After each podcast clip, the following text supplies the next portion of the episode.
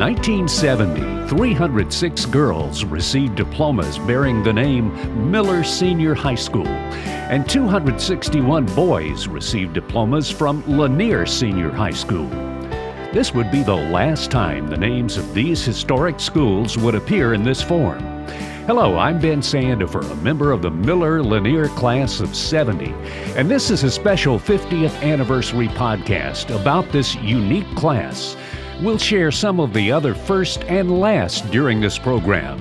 But let's begin with some of our classmates who tell us what makes being part of this class so special. My name is Carol Rye Kennedy, and for some reason, this group of people even the elementary groups of these people seem to be a lot closer than any other group that went to high school. I don't know if it's because we were the last graduating class of Miller Lanier or if it was just the type of people we are. Old friends are the best. Diane Smith Clark what separated us in high school, going to all boy and all girl high schools with 500 plus students, all that has just long since faded, and who we were is no longer who we are now. Hustle Fussle. What's special is the uh, type of people that make up this class and the associations we have and just the friendliness. My name is Dale McDaniel Watts.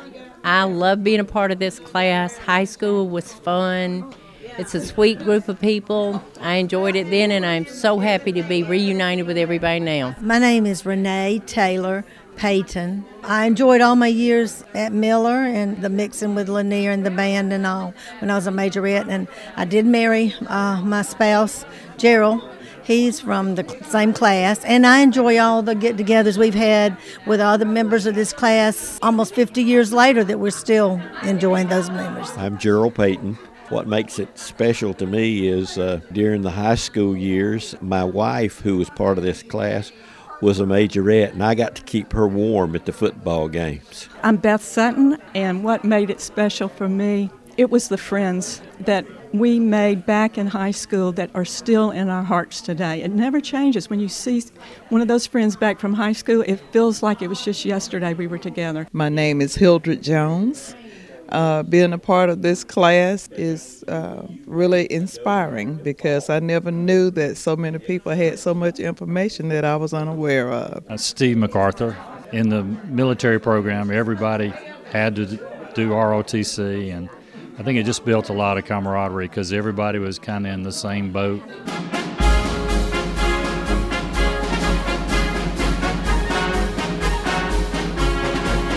Army ROTC had been a part of Lanier High School since 1917. Ours was the last class with mandatory ROTC. Major David Carter was assigned to Lanier as the professor of military science in 1962. As an operation and intelligence officer, uh, got my assignment to Macon, Georgia, as an infantry advisor to uh, the reserve unit over on Riverside Drive. I was to report in, and the, the commanding general uh, of the uh, reserve and uh, ROTC units called me in and said, "I want you to go by and talk to a principal of a high school ROTC unit that's been down there for a long time, and uh, that." Principal down there can't seem to be satisfied with any of the people we're sending for interview for that job. I interviewed with a, a, gentleman that one of the finest men I've ever met in my life, A.J. Swan, an outstanding person. He was a reserve colonel. He interviewed with me and he said, uh, said, you know, said I really like you. Said, I think you'd like this job. Won't you give it a try? Uh, he said, uh, this is a prestigious position, professor of military science. So Lanier was one of probably 100 units. We had, in those years, 1962, no Air Force, Navy, Marine, ROTCs. It was all Army. But that exclusivity would soon change. In 1964, they, the Congress decided that they would start ROTC with the Navy and the Marines and Air Force sponsoring units. So that started uh, other schools having ROTC. And that's when I started uh, drill competition. Uh, back when uh, 1965, when Sonny Carter, the astronaut, was uh, in the ROTC, graduated 65, he was a drill team commander.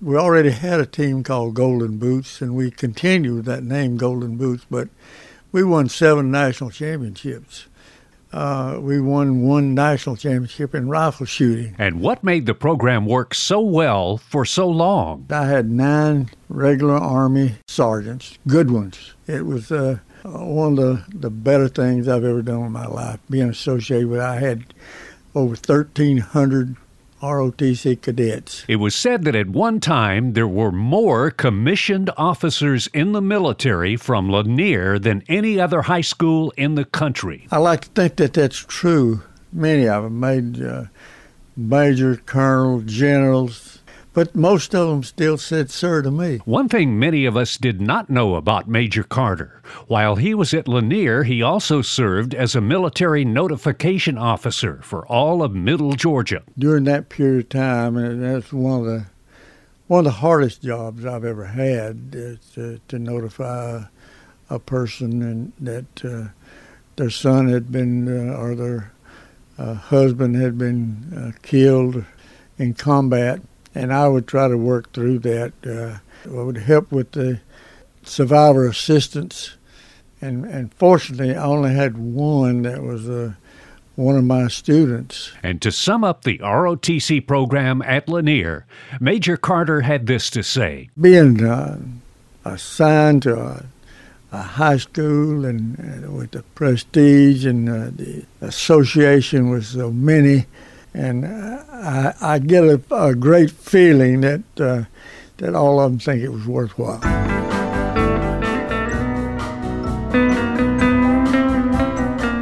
I believe I'm correct in saying that the Miller Lanier class of 1970 was the first and only one in the school's history to get national television exposure. In his junior year, Lanier Poet running back Isaac Jackson had 21 touchdowns and nearly 2,000 yards rushing. There was no such thing as ESPN back then, but in the fall of 1969, the beginning of our senior year, CBS television ran a feature on our classmate, See Isaac Run. Isaac Jackson was just 47 when he passed away in 1999. We caught up with Isaac's son Jamal by phone at his home in Colorado. For me, growing up, it, it was a little bit different because he was so humble about his experiences. He didn't really talk a lot about what his accomplishments were. As far as his high school experience, a lot of that came along as a result of me watching the See Isaac Run highlight, which he converted from a reel to VHS. And it wasn't until my young adult years until I really realized what that highlight was about. There's a lot of things that I didn't know about, which has resulted in me doing a lot of research and connecting with people that my father has gone to high school with. Now, when you look at those highlights, what was so special about your dad as a high school football player? During that time frame, you had a lot of running backs that were 6'2", 250, you know, and they're they're running power, I formation, right up the gut. And when I think about my father, I, I feel like he was a running back ahead of his time. Um, and I refer to him as the Barry Sanders before Barry Sanders. Phenomenal runner, good footwork, and most importantly, his attitude and effort. You can't coach attitude and effort. And that's something that he had, and you, you never had to question. And when you add that with the athletic ability, like I, I think that's why people referred to him as the best running back to ever come out of Macon, Georgia. Now, I understand you are using See Isaac Run and some other video to put together a documentary on your dad. What's the status of that? Um, there's still a, a lot of work that needs to be done, and, and I'm working on it slowly but surely. But yes, I do have a couple of um, highlight clips and about a seven a seven minute reel um, on my website. It's uh, sacounseling.org and there's a See Isaac Run tab that you can go to to, to check that out. Some things that I, I put out there just for people to be able to remember that experience, um, as well as to uh, generate some traction to uh, what it means to be a student athlete, and what people need to pay attention to. It wasn't just my father that was an exceptional athlete. There's so many great athletes that came from that Lanier team um, that went on to go to different big time universities, and a lot of people don't know about it. And even when I came back in 2016 to release the See Isaac Run highlight, I went in and talked to the, the students at um, it's now called Central High School, but I went in to talk to them. They didn't even know who those guys were, and it's like, man, we need to preserve this history to make sure that people know it so that they can be proud of it and it can be something that's motivating them to to push forward. Jamal, did you follow in your father's footsteps? Did you play football? I had asked at a young age to play football. I think I was maybe in the third grade. Um, by that point in time, I was already playing baseball. I was playing soccer. Adding another one on just it wasn't realistic. On top of the fact that my dad didn't he didn't want me to participate in football at such a young age. He wanted me to to get older, develop, and he just didn't want me to take some of those hard hits that you get at a young age. And by the time I got to high school, I was burnt out on most other sports. I actually broke my arm playing soccer. And um, after that, I, I asked him again, and he was like, okay, you can play. And so he got to see me play my sophomore year. Um, I played JV, played a couple of snaps on varsity. My last game that he saw me play actually was I had a phenomenal game. I, I know I had double digit tackles. I was playing outside linebacker, and we had started having some discussions on what the following season would look like. And he passed away the first day of, of winter break. And so that kind of changed some things for me. Now, in addition to athletics, what was the other similarity or parallel that you and your dad had? My grandfather, his dad, passed away when he was 16, and my father passed away when I was 16.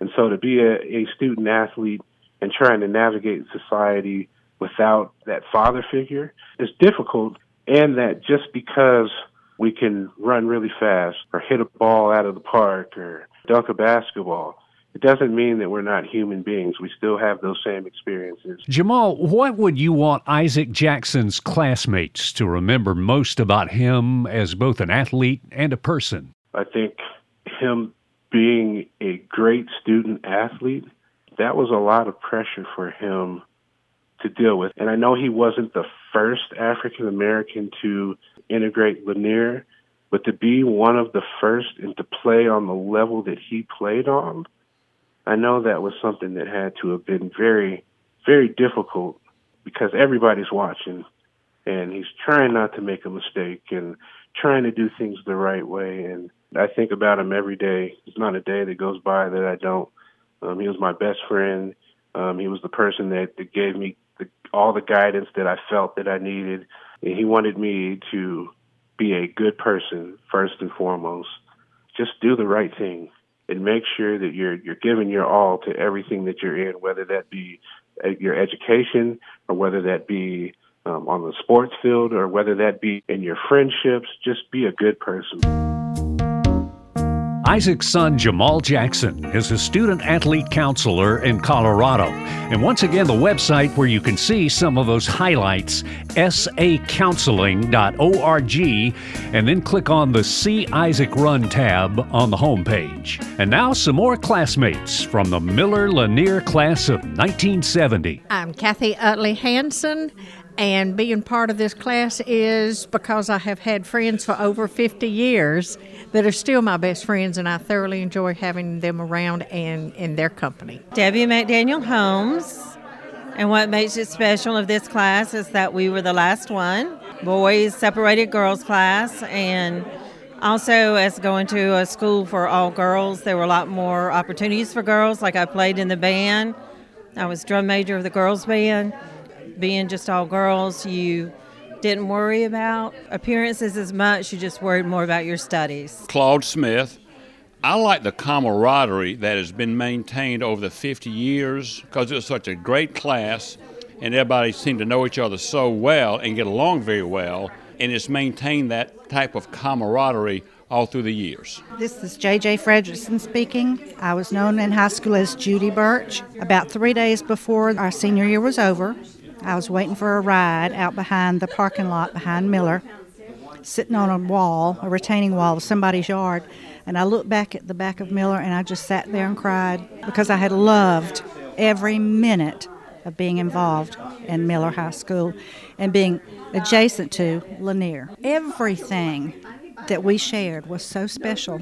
And when I got to college and taught with other people, they did not have the positive experiences that we had. I am Denise Smith Sorgas. What is so special is the history and remembering the gym clothes and the men or the boys running around in the parking lot in the morning. I'm Ben Balcom, and just being around all these people and the memories we've had and the good times we all shared and the friendships we made that have lasted 50 years. Susan Honeycutt Puckett. I graduated in Goldsboro, North Carolina because my mother was ill and I did not get to graduate with my class. We had to move. In between my junior year and senior year. They drugged me to North Carolina, but they still accept me just like they did. I'm Phyllis Elder Gamble, and what makes the class of 1970 so special is the friends that I made in high school, I'm still friends with today. This is Hal Baskin, and this was the best class. They saved the best for last, uh, and we took Lanier out in style. Under Bibb County's new Freedom of Choice plan, ours was the first class to be integrated from junior high, which started in eighth grade then, all the way through high school. Our eighth grade class in the fall of 1965 would also be part of another first. Though the school's name was changed to Central and the nickname The Poets became the Chargers, the name Sugar Bear Band is still in use at Central as a fine arts magnet school today. The band director who ushered that nickname in during the 65 66 school year was the late Bob Barnett. In an archived interview, Mr. Barnett explained one of the reasons the Sugar Bear Band program was such a success for so long and continues to thrive today. For 30 years, I had one of the finest booster clubs in the country, and uh, the fellowship and the friendships that I established over the years, not just with my students, but the fact that I had some families that I had two and three students uh, come through the program. For example, if they had three kids that were more than four years apart, I had 12 years of that family's involvement in the program. And you establish a great, great relationship over that many years. And uh, over the years, uh, the Lord blessed me with so many wonderful kids. And I can't think of a year that I didn't really just look forward to going to to work every every day. But just because you could play an instrument, being in the Sugar Bear band was not an automatic. The kids had to bring me their report card every grading period. The kids in the band had to do that so that we could maintain an academic excellence. And so if they didn't pass the academic work, then they were put on probation with my program.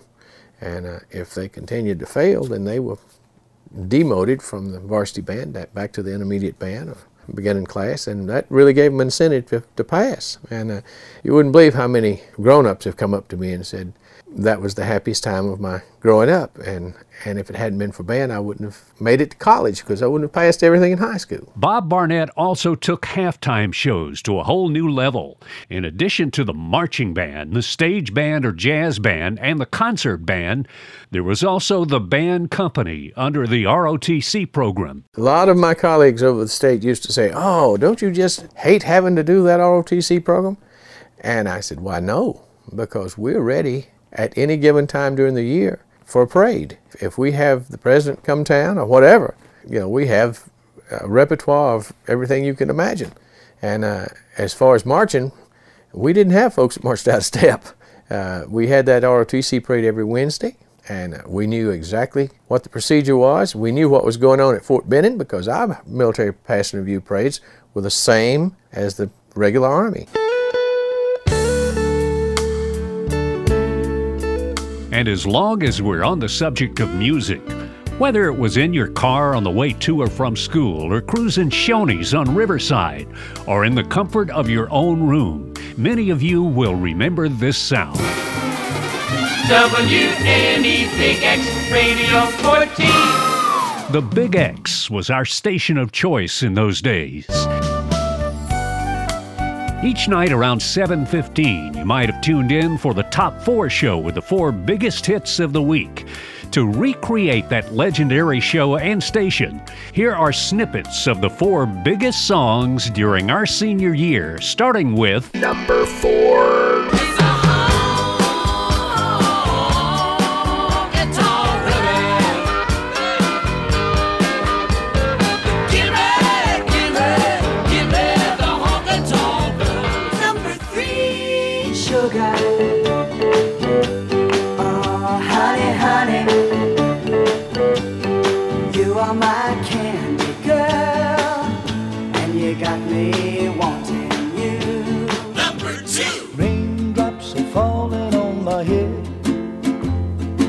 Just like the guy whose feet are too big for his bed. Nothing seems to fit. Those raindrops are falling on my head, they keep falling. Here it is! It's number one, one, one, number one, one, one,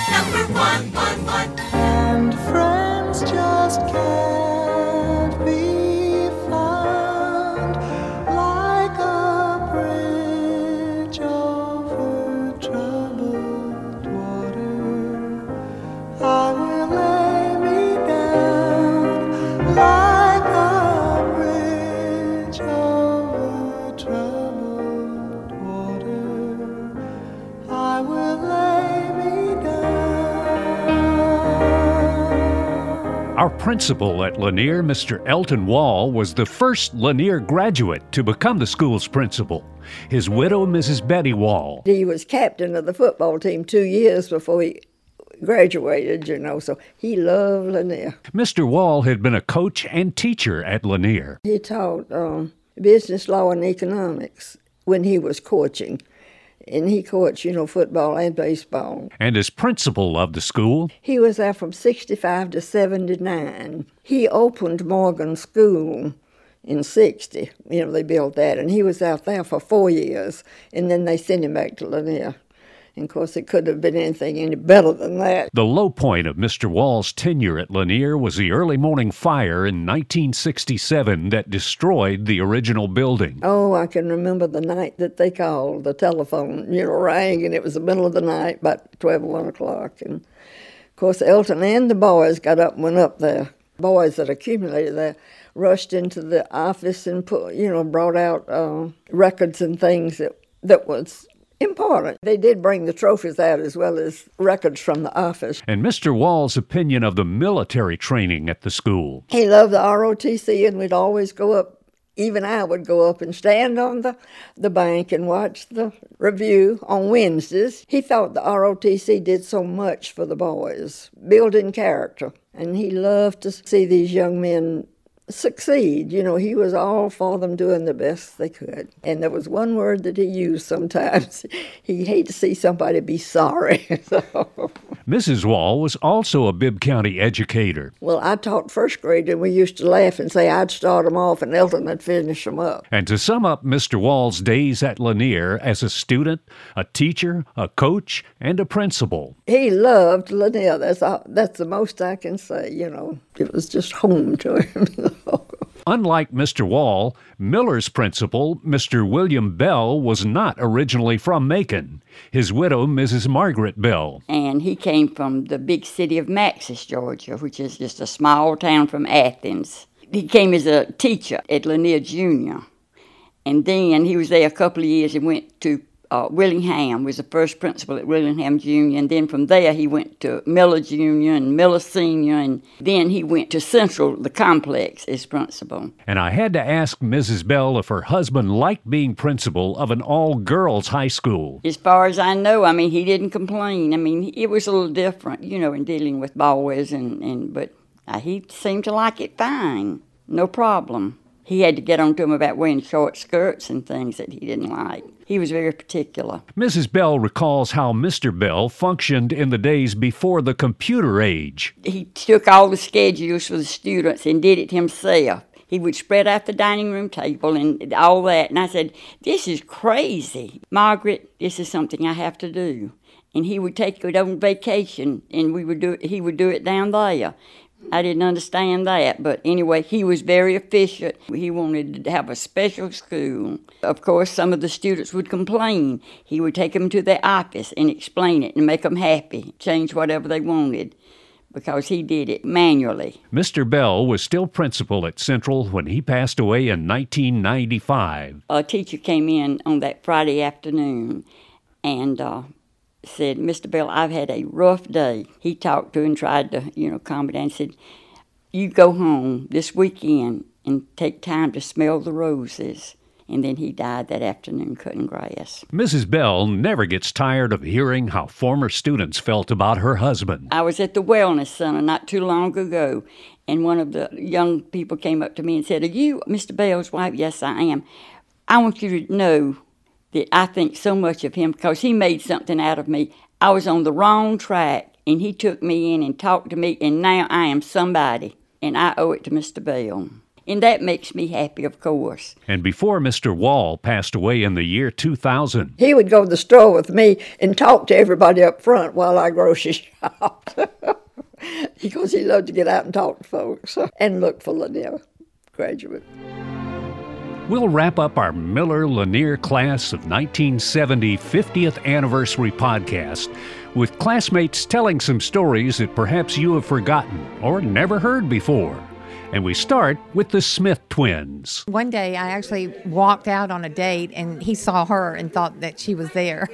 So we've gotten ourselves in a lot of trouble. But as we've gotten older, it gets us in a lot of trouble. More so now than then. Dale McDaniel Watts. I was dating Johnny, my husband then, and this is when Lanier had the two different sections, morning and afternoon.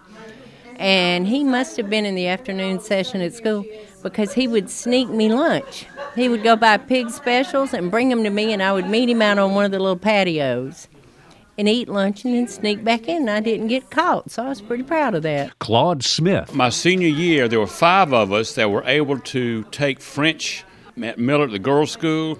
So the fact that five of us walked every day over to Miller and had class with 300 girls was absolutely phenomenal. Hildred Jones. Uh, one of my teachers, Mrs. Uh, Rita Long. I used to love Miss Long. She was a very nice, very sweet lady. Phyllis Elder Gamble. I got a new car when I turned 16, and on Sadie Hawkins Day, my daddy told me I couldn't take out a boy, and I did, and the keys got taken for six weeks. Steve MacArthur. My time, my brief time in the band, just really enjoyed the, going to the camp and playing for the military review that we had every week and, and, and that kind of thing. But uh, just being part of that. Susan Honeycutt Puckett. I liked the all girls school because when I had to move, I got thrown into a co ed school and I had to roll my hair and act a whole lot differently. Beth Sutton. One night we snuck out while I was campaigning for running for president of student body, and um, we painted a sign out there on Riverside Drive. It was called uh, Looney Golf.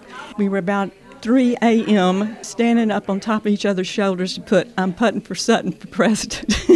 so, what happened was it got put in the newspaper, and I thought I was going to get in trouble, but I did. Gerald Payton. Me and military never really got along real well, so I remember the tours I walked and a lot of that sort of thing. Debbie McDaniel Holmes. One time we were in a parade out of town, and being the drum majorette in front of the whole band, I found out that I was out of step with the band, and I had to hurry up and correct and fix it. Ben Balcom. I guess the Lanier Valdosta football game down in Valdosta when we got beat, but Isaac's run down there, that was probably the one thing that really stands out. This story from the combination of Carol Rye Kennedy and Kathy Utley Hanson. All of the classes had mascots, and we were the road runners. During Spirit Week, we'd always decorate our bicycles and we'd spend the night at uh, uh, Lillian Hanson's grandmother's house. And the next morning, we'd all ride uh, down Hillcrest Avenue in Napier. Decked out with things all the way to school one morning. And we won the Spirit Award every year. And finally, this comment that sums it all up. This is us now, the last class of Miller Lanier High School,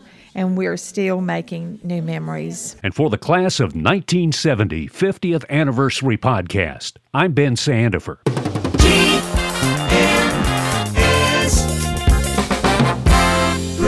Productions.